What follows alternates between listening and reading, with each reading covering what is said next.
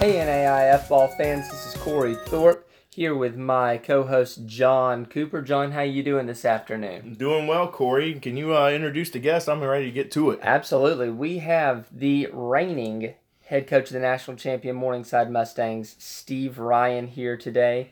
It is our privilege to have him on. Steve, how you doing this afternoon? I'm doing great. Thank you.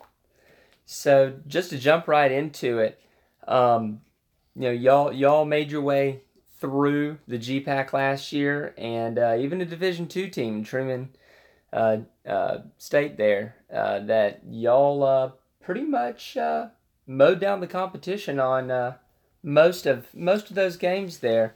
Tell us a little bit about how special last year was for y'all.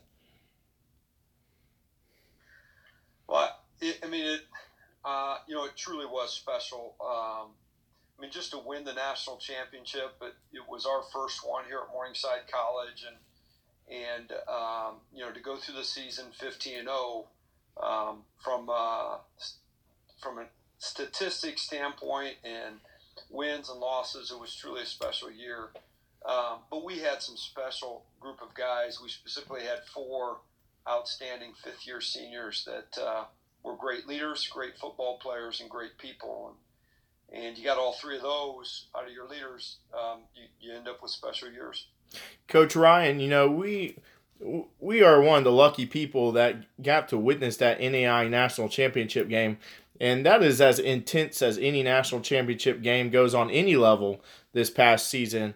You guys were down a little bit there, I think, in the halftime. I can't remember the score at half, but what were you saying to your team at halftime in that locker room to get them going and to claim that victory? Well, I think a couple things happened in the first half of that ball game, and number one, we had been down before throughout the year, and the guys had always responded well, and they did in that game as well. Number one, we gave up two field goals that put us, I believe, down by 6 at halftime, and I guess we felt pretty good that we had held them to field goals. And then number two, Trent had not played particularly well in the first half. He threw a couple interceptions, and Trent seemed to be in control of himself and really just needed to get him to settle down, and he really did in the second half, and he played well. So Benedictine did some good things to slow us down offensively. It was really just a matter of settling our guys down and getting them ready to play. Coach, I definitely agree. And let me tell you, being in the press box, I was running up and down. I was on the field near you guys, and then I was in the press box. You guys have a first-class athletic department. Just seeing the excitement from that radiated from the press box down to the field, like everybody just was – so pumped up to do their job, and that was in a support staff role. And I think that's just a great culture, not only that I guess the football program has, but probably the university does as well. But Coach, I got to ask, what do you think's the main thing for you to do to compete for a national championship again this season? Yeah, I think, number one, I think just the development of a good culture. And we've been able to do that. And I think you touched on something. Just Morningside College, great culture, academically, just the community-wise, and for athletics, it's a great culture to have success and to build success. And then we've been able to have a great culture at Morningside. We have won the conference 8 years in a row, so we've been really close a lot, and basically for the last 8 years. So there's just that overriding culture. The question is, what do we got to do to be able to, get to that same point again? And a lot of it is, number one, I think it takes great character. Talent and hard work can win the first one. You need character to continue things. Just to keep guys working hard, to keep them hungry, to keep them focused. I just think our guys are going to have to show great character this year. And then we've got to replace those four seniors that left. And those, it's easy to say, wow, you just got to replace four guys, but there are four pretty special players. Coach, can you talk about those four players you're hinting at? I know we know, but I'd love to hear your words about them. Well, I think, you know, first, the two guys on offense, Trent Salzmar, quarterback, was the National Player of the Year, and then Connor Niles at wide receiver. Now, Connor had 34 touchdown catches and something like 2,600 yards receiving and 153 receptions. And just, you know, to be able to replace those two guys, I think they hold the majority of the NAIA season and career records at quarterback and wide receiver.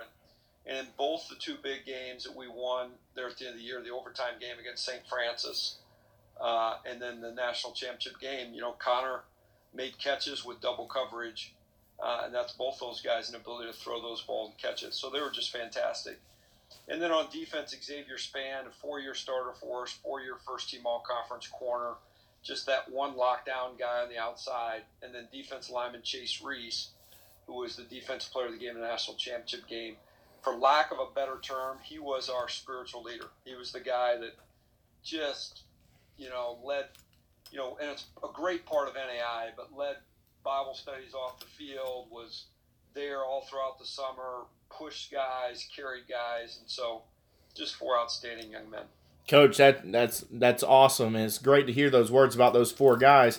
Now, we're going to probably talk about each one of them, but one thing I want to confirm from you, and this is rumors we heard in the press box, that, you know, sometimes in those off-season workouts, that sometimes Xavier would put one hand behind his back when, you know, doing those 7-on-7 drills and being able to cover some guys effectively. Is that rumor true?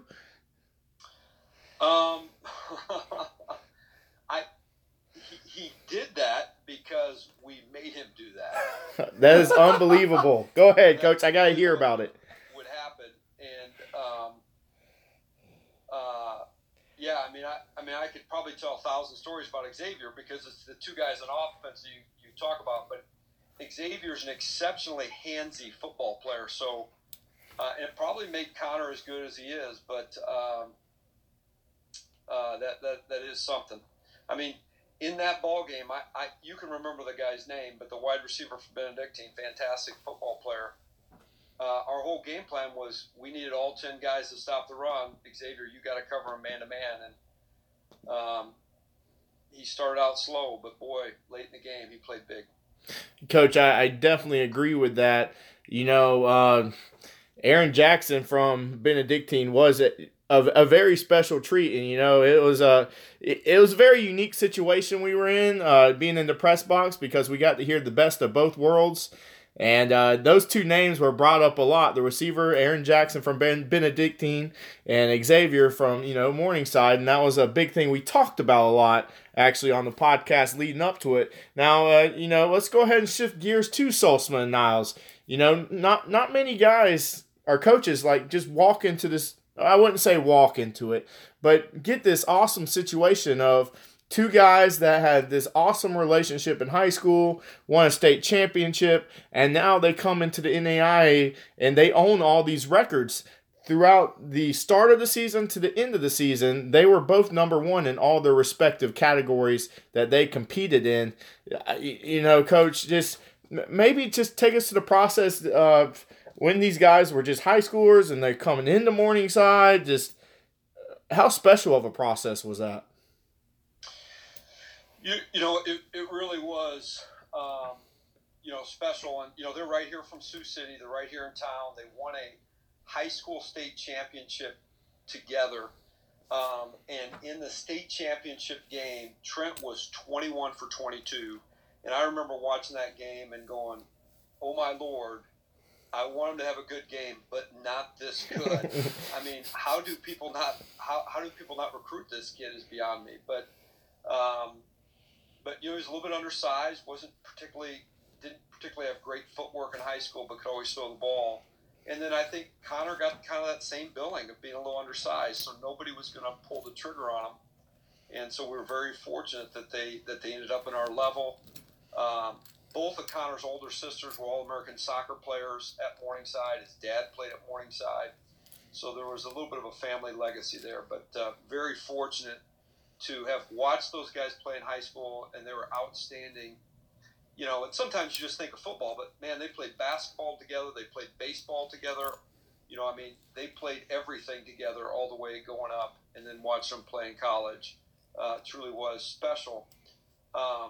And then, you know, really, it was only the last 2 years they played together. Just, you know, Connor broke his leg, and you know, just kind of wondered if it was ever going to be able to happen that we'd get to see them together. It really was something special. Coach, you've talked about the other two, and talked about Chase being your kind of your spiritual leader, your guy who is always there every time the doors are open, got there early, stayed late, and Xavier with his that's insane, being able to practice with one hand tied behind your back, literally. I'm gonna steal off of where John Cooper usually goes. Y'all had two all-conference, first-team all-conference offensive linemen, and I know sometimes that's a bit of a chicken or the egg question when you talk about your prolific running game with AP, and no doubt AP is he's something else. But just talk about your two all-conference offensive linemen and what it's going to be like replacing a couple of dudes like that. Yeah, so I think you're talking about Garrett Temme and Garrett Shanley. Yes. Garrett Temme is back. So. Oh my goodness! I'm sorry, I didn't even see that. Yeah, no, Garrett Temme is back. He's going to be a fifth-year senior. So, so from that standpoint, yeah, you know, we do need to be able to replace Garrett Shanley, and you know, we feel we've got a couple young guys that are ready to go. Garrett Shanley did not play in the St. Francis game. Ethan Fernholz was out there, and they kind of split a little bit of time in the national championship game, just because Garrett had gotten injured in the playoffs as he had the year before. So the thing about Shanley was he was just a great leader in terms of calling protections and calling out blitzes, and I think that's what's so significant and what's going to be so important. But Temme, we do have for one more year. I mean, he was our left tackle, 6'6", big, long, lean, long-arm guy. Yeah, I mean, I used to always tell our O-line coach, as long as Trent's in the game, Garrett's in the game. I mean, they go together. You cannot pull him out till I pull Trent. So that left tackle was so important for Trent, you know, in all 4 years that he played. Coach, you know, one of the special moments I had in the national championship game, just witnessing it, and, you know, I had a bunch, but when you guys were coming out for pregame warm-ups, I'm heading out to the field. Well, there's actually a couple former, you know, Bethune-Cookman players that were there. And, you know, the national championship game, for our listeners that don't know, was in Daytona for these past couple seasons. And that is where the Bethune-Cookman Wildcats, who is a FCS team in NCAA, they play. Well, one of the coolest moments was your offensive line walked out, and these former players for Bethune-Cookman were, like, just in awe about how big these guys were, and they asked me, they said, what state's Morningside from? I said, Iowa. They said, well, they sure do breed them different in Iowa. And Coach, that's absolutely right. You guys were absolutely monstrous up there in the trenches. But one thing, when turning on the film and watching the offensive line, my favorite play from you guys is when you run the slip screen to AP, and he just follows those blockers. There was one play that went for like a 50-yard touchdown where, you know, the center and both guards, you know, get out in space, and they just absolutely mow over St. Xavier defenders. Can you just talk about that offensive line just a little bit more and what you try to do with those guys? Maybe what's their daily routine in practice? Just talk to me about that offensive line. Yeah. I, you know, one of the things I am going to say, I don't know if this is good or bad, but, you know, we've played some really good football teams in recent years. You know, we set up a series with Whitewater. You mentioned Truman State, Division II. A lot of that has been to prepare offense and defensive line for the playoffs. I would say this, St. Francis, St. Xavier, Rocky Mountain, Benedictine, they were all outstanding up front. In terms of the O-line and D-line and the guys that we played. But we tend to go with guys that can run on the old line, and they do a great job of getting out in front, the things that they can do in the screen game. But with what we do, no huddle, the number of plays we get in the game, our offensive linemen have got to be able to run. And I know the play you're talking about, they did a great job getting out in front of AP. And but there's a lot of things that we do from a screen standpoint and what we ask of them blocking downfield. And they did a great job on that last year. Coach, the scaffold from where you're building your answer there, you talk about scheduling different teams, out of conference, out of league. I know next year you guys are all GPAC schedule. And I think one of the popular trends going on in NAIA is not per se a money game, but a lot of teams are scheduling way up in that FCS level. I know Bethel, Tennessee has Lamar. Lindsey Wilson took Presbyterian last year after that Hurricane Florence on the East Coast. Could we see Morningside continue a trend of maybe scheduling Division II schools or other schools outside the league in the future? Yeah, so next year we have one non-conference game. We're playing St. Francis of Illinois next year, which I think will be a really good game. I think they've got an outstanding program there.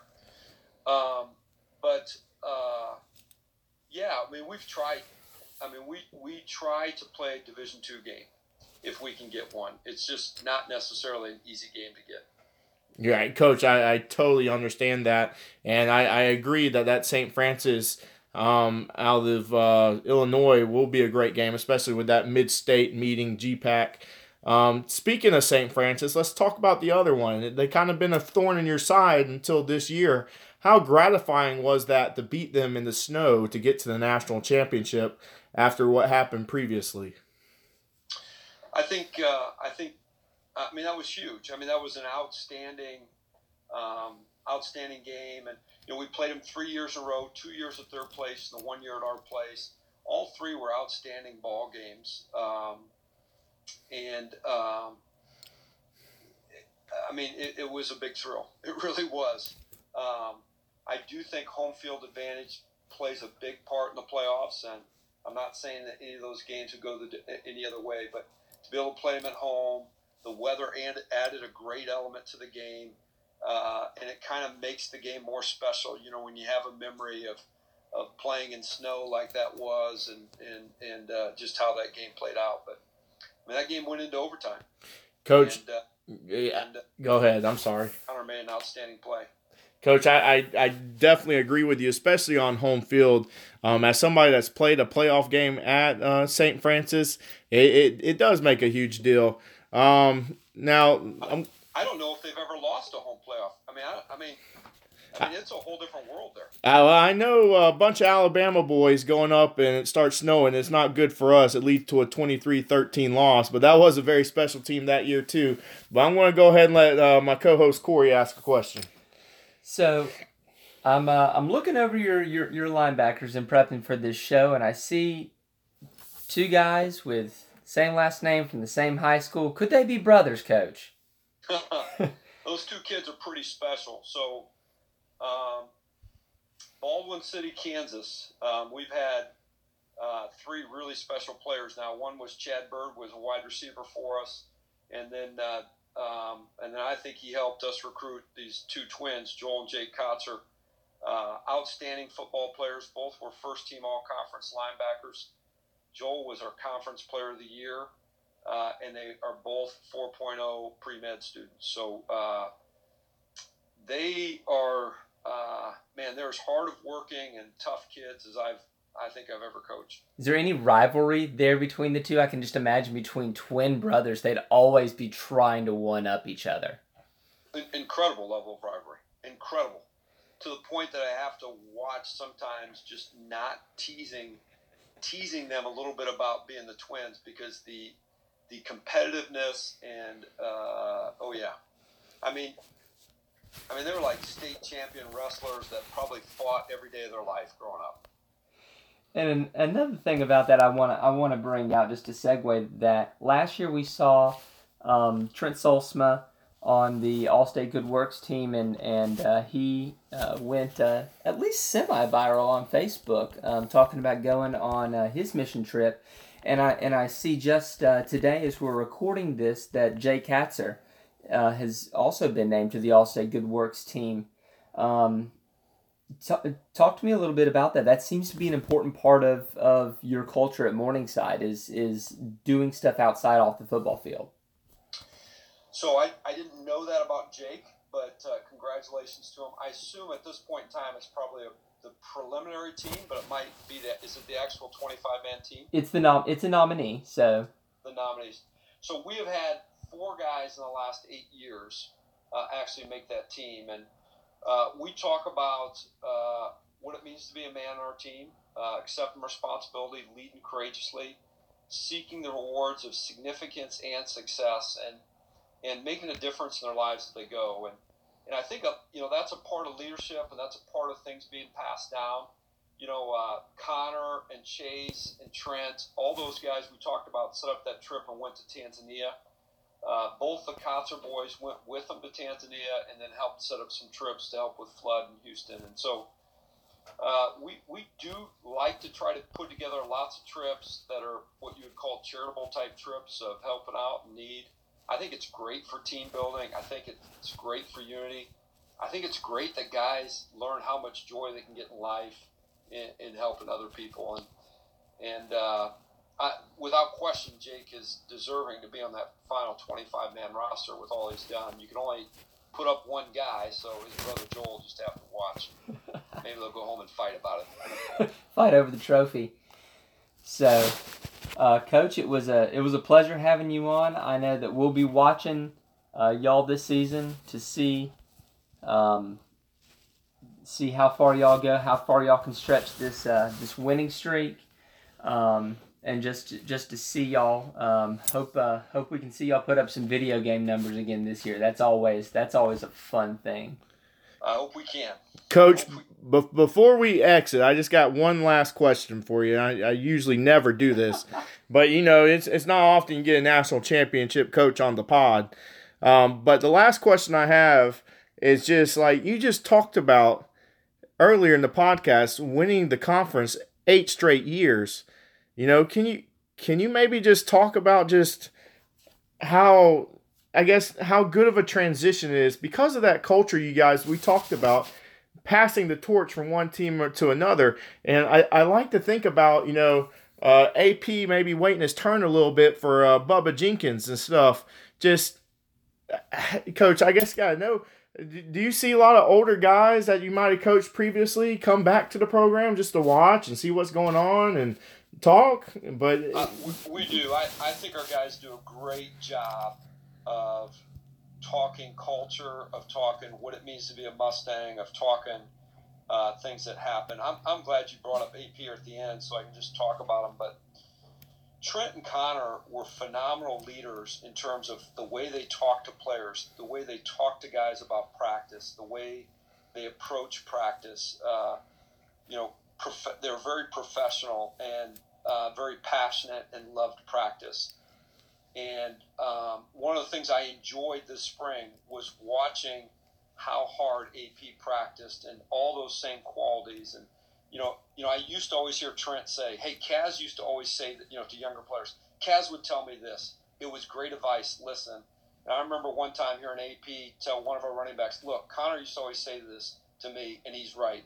You got to practice like this, and so I'm excited about AP. We've had some great running backs. Wagger with the Carolina Panthers. AP before he's done could be better than all of them, and I say that because of the way he practices. And I am proud of our players and what they accomplished over those 8 years. It didn't always end, that last game the way you want it, but there's something to be said for showing up every day and giving it your best shot. Well, Coach, I'm glad you answered that question, and I think everybody that's going to listen to this podcast once it's posted, is going to get a lot of insight of what it means to, be a 8-year running conference champion, what it means to be a NAIA national champion, and just specific things it takes. But Coach, like Corey said, we thank you so much for coming up on here. We hope to get over to Iowa to catch a game, and we know that we'll be in Grambling, Louisiana, and we have a feeling the Morningside Mustangs will make a move to get there again to the national championship. I sure hope so. Corey, John, thanks for having me. Yes, sir. Take care, Coach. All right.